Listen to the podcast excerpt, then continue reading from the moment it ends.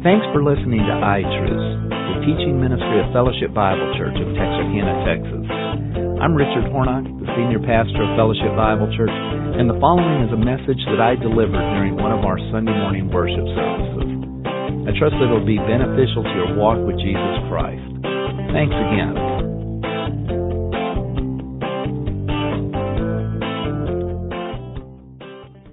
You know, YOLO. Uh, where did that come from? Back in 1993, some company that wanted to come up with some new products, they trademarked that. Uh, uh, you only live once. Uh, it didn't really go anywhere. And then about uh, 12 years ago, some rapper put it into his song, and then it was all over social media. Uh, my kids always say that I'm always kind of a day late and a dollar short. This time I'm probably three or four years short.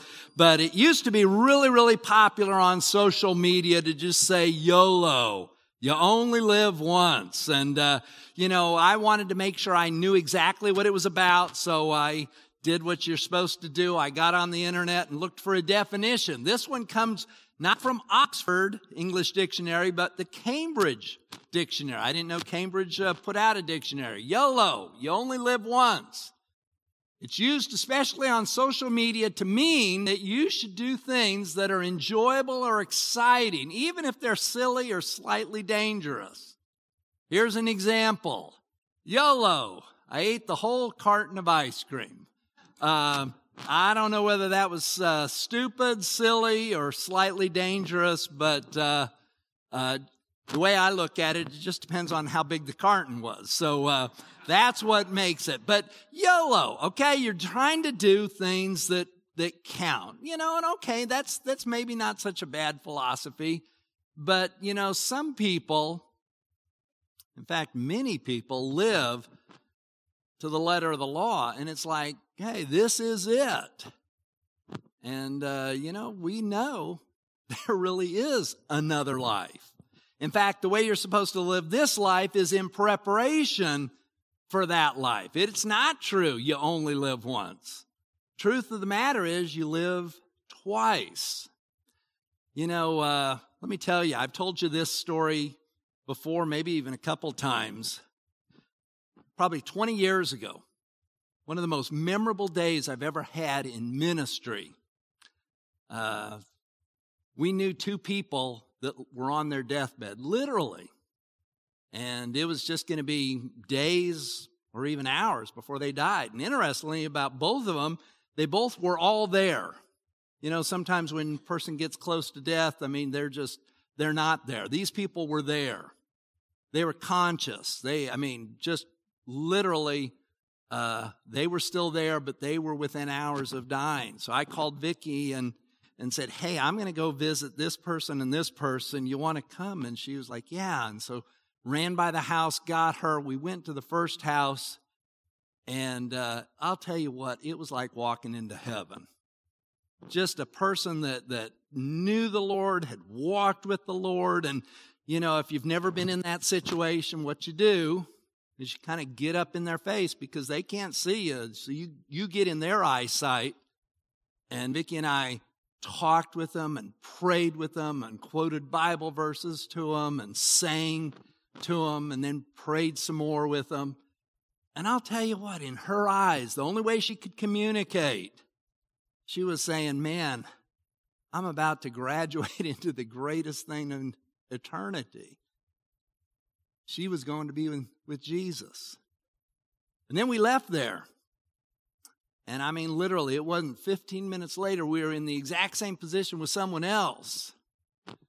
And uh, this is a person that, you know, quite frankly, never really made it public knowledge whether or not they had trusted Jesus Christ as personal Savior, never gave any indication of salvation.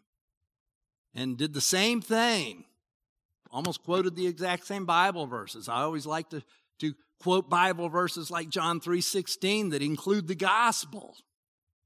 Sang, you know, Amazing Grace and other songs like that. And I'll tell you what, I saw the fear of God. The person was scared to death. And you know, interestingly, that night both of them died. Almost within minutes of each other.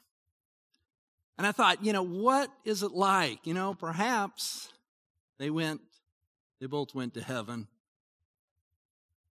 but maybe not. Here's what we're going to do for the month of June we're going to talk about what's life like after death. I mean, when I do a funeral, if the person's a believer, and I'm certain they're a believer, a lot of times I will include in that funeral, hey, here is what this person is experiencing. This is what their life is like. When they closed their eyes, you know, last Tuesday, there is a life after death. There's a life after death for everybody, believer and unbeliever alike. Uh, and, and it's a conscious existence. They didn't just fall asleep and we're kind of in this la la land of, of sleeping. No, they, they've got memories. They interact. They, they are aware. There is, there is a consciousness that that person feels. The moment after they die, they're still conscious. They're just in another place. And it's eternal. It's forever. You see, this would take a long time to kind of explain 10, 15 minutes, but the truth of the matter is the very same word that is used to describe the eternality of God is used to describe the eternality of life after death. You go to heaven eternally. You go to hell eternally. It's forever. And there's no second chances. There's no, there's no purgatory that you go to until you, you know, kind of get beat up enough and then you get to go. No, it's, it, it is, it is appointed unto a man once to die. And then after that, the judgment, the evaluation, and then you go and that's where you are for eternity. And perhaps the, the most important stipulation is the thing that determines where you go is your relationship with Jesus Christ. It's not your money. It's not your education. It's not how many times you get to church. It's not how uh, involved you are in the church. It's not how much money you put in the offering baskets. Not how much money you donated to some other nonprofit. It is your relationship with Jesus Christ. It is, do you have a faith based relationship with Jesus Christ? The Apostle Paul summed it up as, as well as it ever could be summed up. Believe on the Lord Jesus Christ and you will be saved. I mean, you recognize that you're a sinner, you needed a Savior, He died for you, He paid the penalty for your sins. It's the gospel. And your attitude towards the gospel, your disposition towards the gospel, that's what determines your destiny, your eternal destiny. Now, I'm just going to stipulate all of those because I'm kind of assuming you've got those down. You want some more information on it? I'd be glad to share it with you, direct you to, to some places. But those are some things we're just going to assume. But let's move on. So, what is it like for the person that hasn't trusted Jesus Christ as personal Savior? They're, they are an unbeliever maybe came to church, maybe grew up in church, might have had some of the, the sweetest Christian parents you could have, godly grandma, gra- godly grandpa, born in Texarkana, raised in Texarkana, probably a member of five different churches in Texarkana, but never trusted Jesus Christ as personal Savior. What is life like for that person? Two minutes after death and for eternity. Sobering truth that we're going to be looking at. Let's talk about it. Okay, you go to the Bible, and this is, I'm just summarizing a whole bunch of stuff and trying to make it simplified, but you go to the Bible and you see these words. In the Old Testament, you hear about Sheol, and then in the New Testament, you hear about Hades. And then, of course, we know that there's a hell, you know, because it talks about that sprinkled all throughout, and particularly at the very end of the Bible in the book of Revelation. What, what's Sheol? What's hell? or what's Hades and what's hell? Okay, here's the deal. And, and we're, you know, again, I'm just kind of piecing together a whole bunch of stuff, but this is what it is. When a person, an unbeliever, dies, whether it was before Jesus or since Jesus, before the cross of Christ or since the cross of Christ, when a person dies, they go to a place that the Old Testament, because it was written in Hebrew, called Sheol. In the New Testament, we call it the Greek word Hades, one and the same. And it is a place of, that we'll, we'll see what it's like here in a little bit. But that's where that person goes. And it's a horrible place, just to tell you. Awful, tormenting, terrible place. But then, as the book of Revelation makes clear, at the end of time, Revelation 20, there is what's called the Great White Throne Judgment. And those who were in Sheol or hell, or, or Hades, excuse me, they are judged. And if their name is not found written in the book of life, they are cast into hell, which is described as a lot of different things but it's essentially the same kind of existence as they've already had. It's like God, the great judge, he knows that that person is an unbeliever. That person is not forgiven. That person has not come to him on his terms, God's terms. And so they go to Sheol, they go to hell, or Hades. But ultimately they will be sent to hell which is just kind of more of the same. So that, that, that's kind of the simple version of it. So, so the place they go now is kind of like what you could call the present hell, but then ultimately they will be sent to the real hell.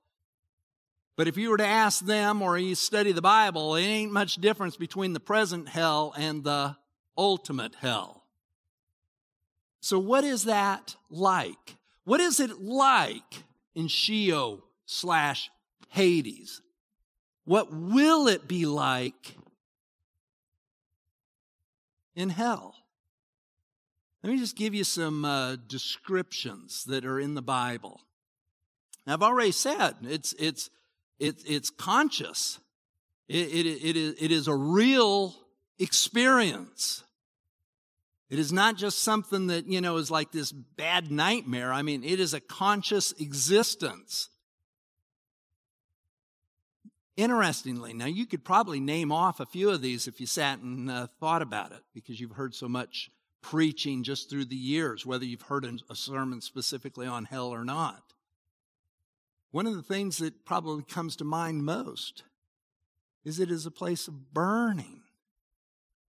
Uh, what, what, how does Revelation 20 describe it? It is a lake of fire. I mean, in Matthew 13, Mark 9, we write those passages down and took the time to go look at them. It says they are in the flames. You know, you gotten a burn lately? Touched something that was a little too hot, maybe a pan, something on your grill. Sometimes when we're grilling, I like to take a little bite of something and and it burns the inside of my gums. Painful. I mean, that's what hell is described as. It is like swimming in a lake of fire. That's tormenting. Let me give you another one. Remember how it says in Revelation 20 that Satan is cast into a bottomless pit? He's cast into hell, a bottomless pit. What is that? It is a sense of falling. Now, I've never really been much of a risk taker. You know, I will never jump out of a plane. If I, if I get out of a plane, it's because it's been hijacked or it's going down or someone pushed. I mean, I'm just saying, I ain't going to do that regular, uh, voluntarily at all because I hate that feeling. Some people love it. Some people love it for those two or three minutes, maybe, that it takes before you open the chute and then you get to jump. I remember when I was a youth pastor in uh, Dallas. Boy, this will tell you how far things have come. Six Flags opened their new roller coaster. I'm not even sure the thing still exists. They probably dismantled it because they needed the land for something better. But they opened up Judge Roy Scream. Anyone that's been to, oh, is it still there? Good. There is a roller coaster I could do it, Six Flags. Okay. The thing that was so cool and the big selling point about Judge Roy Scream is that Judge Roy Scream, at least on the first big hump, maybe the second big hump as well, they had figured out how to simulate almost that bottomless falling motion. And you went and did it, and it's like, oh, you know, for a half a second, you felt that free fall. I mean, I loved it. I don't love the other stuff because they've gotten too far along. But can you imagine that for eternity? There's burning, it's bottomless. I'm a preacher, got to have another B. It's banishment. Now, I haven't asked you to take your Bibles yet, but I want you to do, do look at this verse. Look at Matthew 22 13 with me. This is kind of interesting. I, I learned this in preparation for this sermon. I'd never seen this before, even though I've read the Bible a bunch and studied it a bunch and heard hell talked about a bunch, but I'd never thought about this before. And I was really glad that then when I went and read what other people said, they already knew it too. And I thought, okay, good. I found something that really is true and it's not just me. Look at verse 13, Revelation or uh, Matthew 22, verse 13. Then the king, this is a parable that Jesus is telling but it's likening, you know, to eternal punishment and eternal, eternal reward. At the end of the story, here's what the king says to those that were the bad guys. Then the king said to the servants, Bind him hand and foot and cast him into the outer darkness, in that place where there should be weeping and gnashing of teeth. We'll get to the weeping and gnashing of teeth in the next B. But think, look at that, right there in the middle of it. They are cast out into outer darkness. We could go to a few other passages of Scripture, and it has that same concept. You know what? Hell is a lonely place. There's no community in hell you'll hear these people that are kind of sarcastic and, you know, fools, to be honest. You know, I don't want to go to heaven. It's just one big church service. I don't like organ music, and I ain't going to go up there with those staunchy people anyway. You know, I want to go to hell where I can drink my beer and have my fun and just be me and my friends. Well, I don't know whether you get to drink beer in hell. I don't, I'm pretty sure you don't. But I know you ain't going to be with your friends. Your friends might be there, but you're going to be alone. I think that's the concept that this passage and other passages are. Can you imagine being totally alone? I mean, this is spiritual death that we're describing here. It's the theological thing that's going on here is these people are spiritually dead and they are experiencing eternal spiritual death. It is complete and total separation from God. They are alone. You know, what's, what's the worst punishment that we as human beings can met out to someone other than just taking their life? It's solitary confinement. In fact, it's so bad we won't put a person in solitary confinement for more than 23 hours. We'd never do it to them for seven days. They wouldn't survive. I mean, all alone, dark, but you're conscious. That's what hell's going to be like. That's what Sheol's like now. Hades is like now. Outer darkness. There's burning, there's bottomless, it's banishment. Before we get to this next B, I want you to take your Bible and turn with me. We're gonna we're going to go and look at a parable that Jesus told. Luke 16. Now, a little bit of a discussion about this one. Some people are saying, you know, you can learn an awful lot about heaven and hell from this passage, and I agree with them. Some people say, no, no, no. Uh, let me just give you the. Every parable Jesus told was realistic. He never talked about Martians or spacecraft or, or, you know, some, you know, talking zebra. I mean, they were realistic stories. It was a husband and wife. It was a father and two sons. It was, you know, a farmer and casting his seed out and what kind of plants grew and all that stuff. It was just right out of everyday life. So, why in the world would this parable that talks about Abraham's bosom and all that stuff talks about the afterlife, life after this de- life?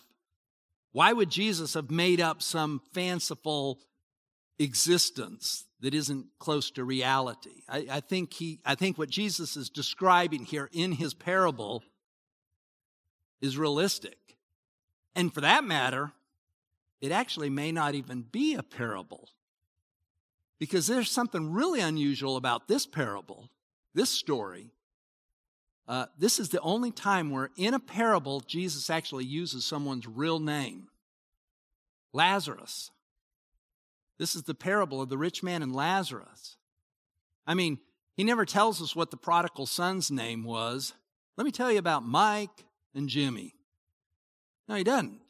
We never find out what the father's name is. We never find out, you know, the wife that lost one of her pieces of jewelry and she cleaned the house like crazy trying to find the piece of jewelry. We never found out that her name was Sarah or Susan or something else.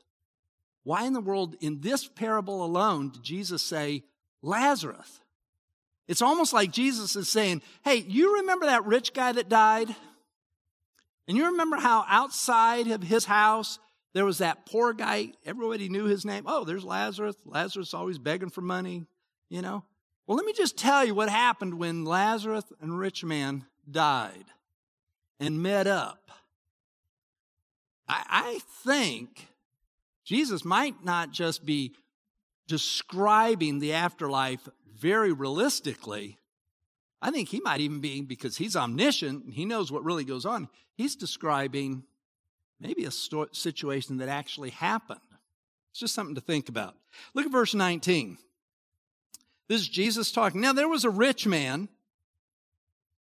and he had habitually dressed in purple and fine lemon, lin, linen, not lemon, uh, in fine linen, linen, gaily living in splendor every day. And then there was also a poor man named Lazarus, who was laid at his gate he was covered with sore and longing to be fed with the crumbs which fell from the rich man's table. Besides, even the dogs were coming and licking him, licking his little sores. Now it came about that the poor man died, and he was carried away by the angels to Abram's bosom. And I think it's describing where righteous people went after death before the cross. We'll talk about this next Sunday. And the rich man also died and uh, was buried. And in Hades, this guy is in Hades.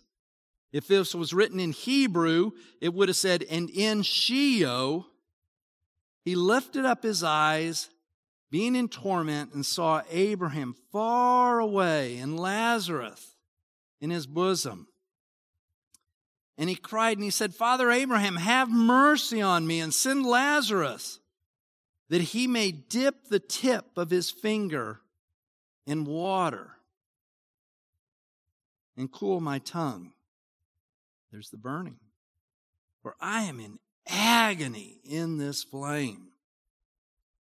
But Abraham said, Child, remember that during your life you received your good things, and likewise Lazarus, bad things. But now he's being comforted here but you're in agony. And besides all this, between us and you, there's this great chasm. No one can cross over it. Verse 27 then he, I beg you, Father, that you send him to my father's house and tell my five brothers. And Abraham says, Hey, they've had plenty of warning. They've got the prophets, they won't listen to him, and so forth. You know, I think what Jesus is describing there is pretty accurate to what Hades really is like. It's got the elements of what hell is definitely going to be like. It's the burning, it's the banishment, no indication of the bottomless stuff, but it's certainly a place of horror. And as we've already emphasized, the guy's conscious. He's, he remembers.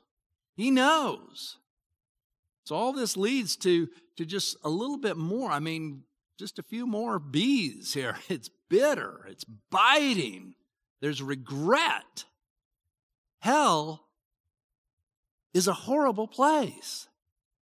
And that is where a person that has not trusted in Jesus Christ is going to go. One moment after death, the unbeliever is experiencing this kind of stuff.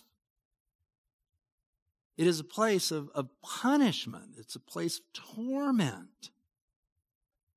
It's kind of interesting. Uh, as I was reading different uh, theologians and, and their understanding of all of this.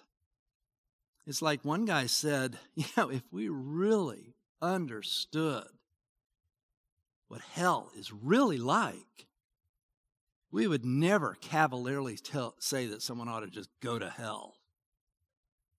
You know, you think about the way some people curse. Well, that's a hell of this, or that's a hell of that. No, it wasn't. Might have been tough. Might have been hard, but nothing compares to hell. That's why I titled the sermon, Hell is Worse Than Hell. Our concept of hell, that's a bad day. That's someone spilling our coffee when we're out to breakfast, someone not fixing our omelet the way we think it should be. By the way, on Thursday mornings, the eggs are wonderful. The coffee's great. You ought to come, okay? Just a little uh, humor here for now. But the truth of the matter is, hell is horrible. Listen to, listen to how a couple of theologians that I really respect just summarize it. And boy, this, you know, just the average person is like, whoa, I knew you guys were fighting fundamentalists, but this is beyond the pale here. Listen to what Wayne Grudem says. Wayne Grudem's a, a, a theologian, still alive, probably one of the most respected theologians out there. He just narrows it down to about 12 words. Hell is a place of eternal, conscious punishment for the wicked. How do you define a wicked person? A person who has not trusted in Jesus Christ as personal Savior. Not so well known, but he is actually a professor that I had at Dallas Seminary. Great guy uh, Dr. Robert Lightner. Hell is a place of eternal torment for the devil, his angels, and those who reject God and his son's sacrifice for sin. It is a place of eternal torment. All those things we put on the screen there, this is kind of the tip of the iceberg. That's what hell is like. That person you know that has not trusted Jesus Christ as personal Savior. That is their destiny.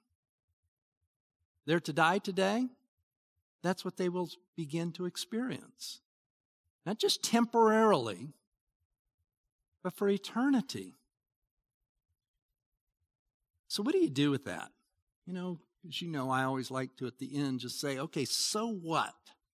What difference does that make? I'm just going to go ahead and put them all up there and talk about them one at a time. You know what? The concept of hell, the reality of hell, ought to help us forgive in incredible ways. You know, many times the reason I struggle to forgive someone is I think they have to pay.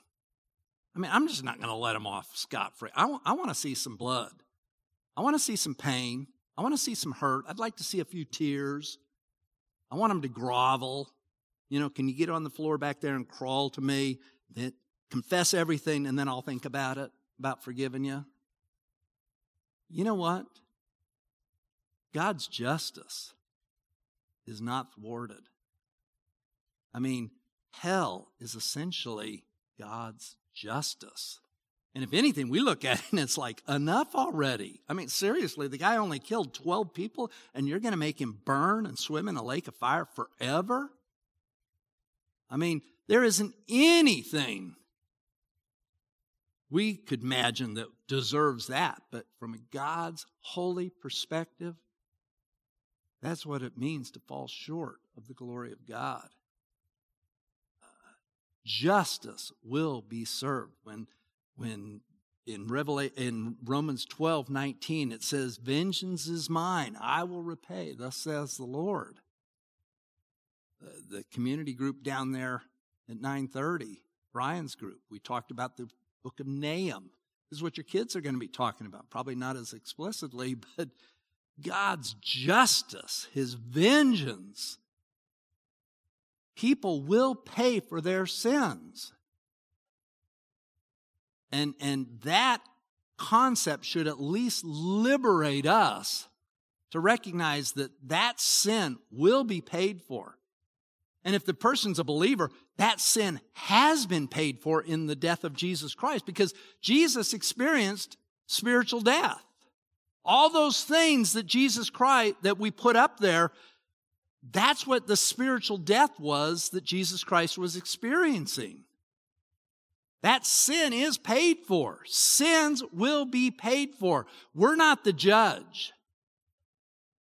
You know, maybe there's a person that you're struggling to forgive. Maybe you ought to analyze it. Are you, are you just kind of waiting for some justice? The justice will be served. And if that's one of your hangups in forgiving that person and setting that offense aside, perhaps this will help you. You know, another thing, I put the word rest up there. Maybe you could put a slash and put trust or relax or whatever. I think sometimes we're so stirred up because we see these unbelievers just racing away and you know particularly now you know their country it's like it's like man they're just ruining the place you know this month especially you know all this stuff that's going on and we're like you know, I'm sick of this and whatever. God says, I've got it. I am slow to anger. It's not on you to address sin. It's not on me to address sin. You know what's on me and on you? It's that last one. It is to care enough to tell sinners that there is someone that died for them that saved them, that paid the penalty for their sin. And truth of the matter is, it is in some ways, I think sometimes we as believers, we're, we're, we're missing the boat because we're so angry about all this stuff. And we don't step back and recognize that God says, I've got it if anything, there needs to be some compassion and some commitment and some gospel sharing to tell people about the love of Jesus Christ who came and died for them, who died for their sins, just like he died for your sins, so that you don't have to go to this place that we've just been describing, where you just wish someone would get a drop of water and stick it on your tongue. That place of outer banishment, outer darkness. I think sometimes we as Christians, we, we're, we're missing the mark. And we're so upset about certain things. And in reality, what we need to be upset is that people may not know the gospel and have had a legitimate presentation the fact that the Son of God came to die to seek and save the lost. Let me ask you do you know many unbelievers? You do. I know you do. Some of you are married to unbelievers. Some of you are raising unbelievers. Some of you were raised by unbelievers. You work regularly with unbelievers. According to the Bible, which we know is the Word of God, a moment after salvation, after death, this is their experience.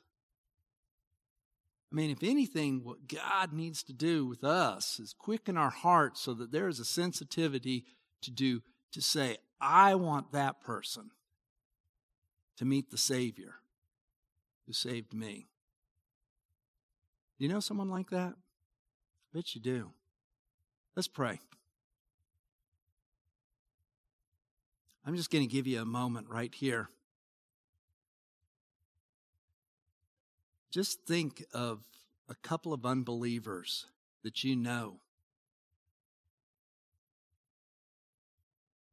And ask God to save them. Ask God to use you, or at least volunteer to be used any way He wants to use you to save them. Just talk to the Lord about them. Express your willingness to be used.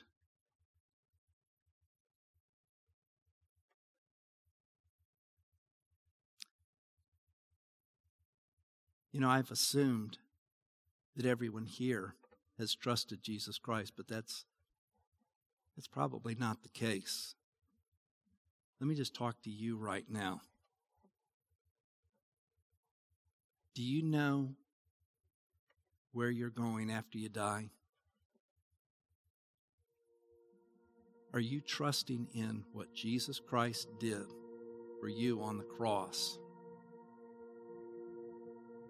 Jesus said, I am the way, the truth, and the life, the only way to the Father.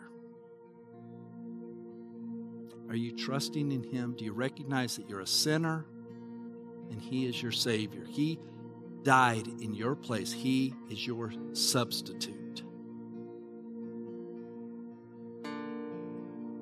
Sins will be paid for.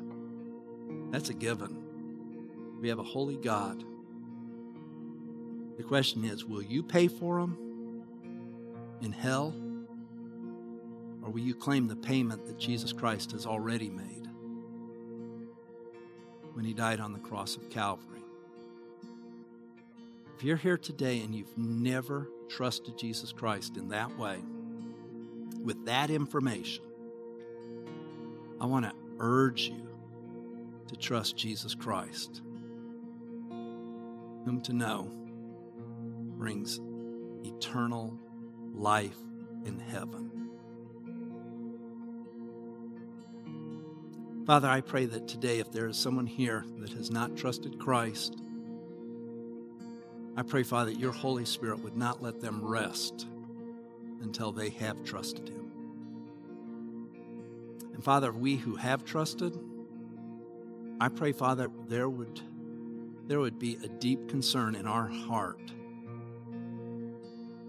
that would translate into some action and some words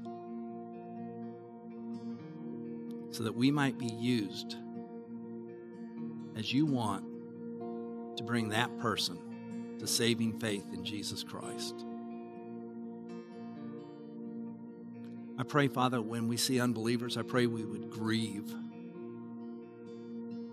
I pray instead of being so angry at their sin,